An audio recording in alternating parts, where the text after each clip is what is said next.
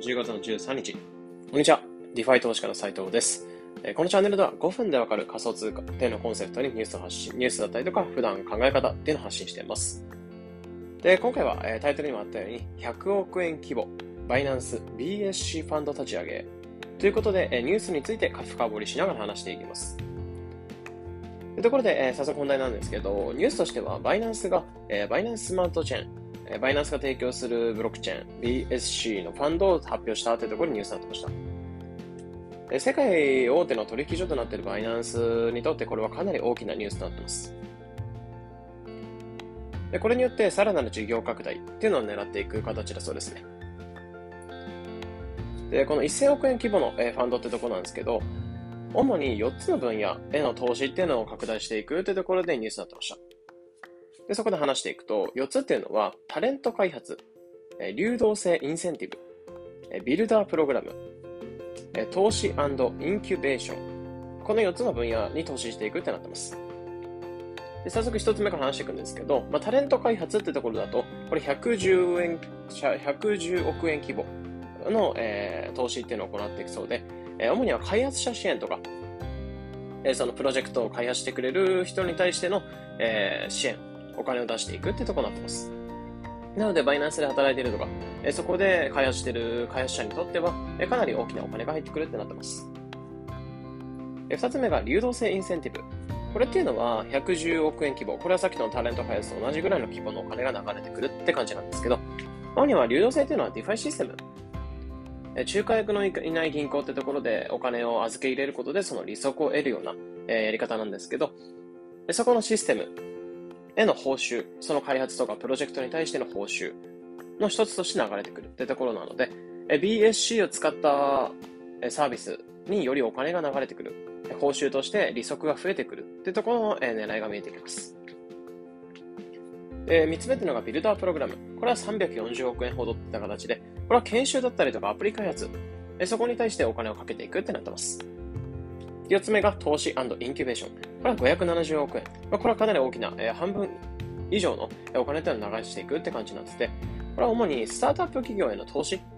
てところで、まあ、今だとメタバースとか エーアイ 企業とか分散型コンピューティングとか、あとは DeFi だったりとか、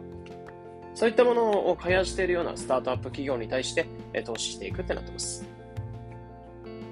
なので今後 ビーエスシー を使った、えー、メタバースだったり ビーエスシー を使って、えー、そのネットワークっていうのを使いながら、えー、メタバース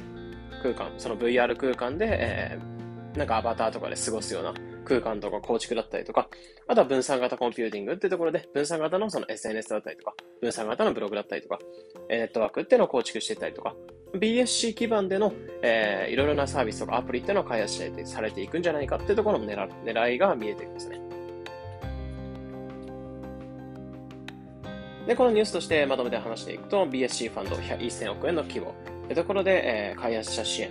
DeFi システムの報酬、えー、研修、アプリの開発、あとはスタートアップへの投資。このよっつのところで投資していくって狙いだそうですね。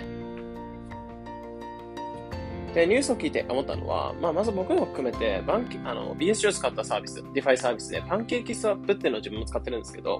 まあ、そこを使っているユーザーにとっては、もちろんそのパンケーキスワップだけではなく、ビーナスだったりとか、ベーカリースワップってところにはサービスがあるんですけど、そういった ビーエスシー を使ったサービスを使ってる、えー、使ってる人にとっては、かなり嬉しいニュースだったんじゃないかなというところを思いました。結局、DeFi システムへの報酬ってところで、えー、支払われるところで、そのパンケーキスワップだったりとか、ベーカリースワップとかに流れてくるお金が大きいってところなので、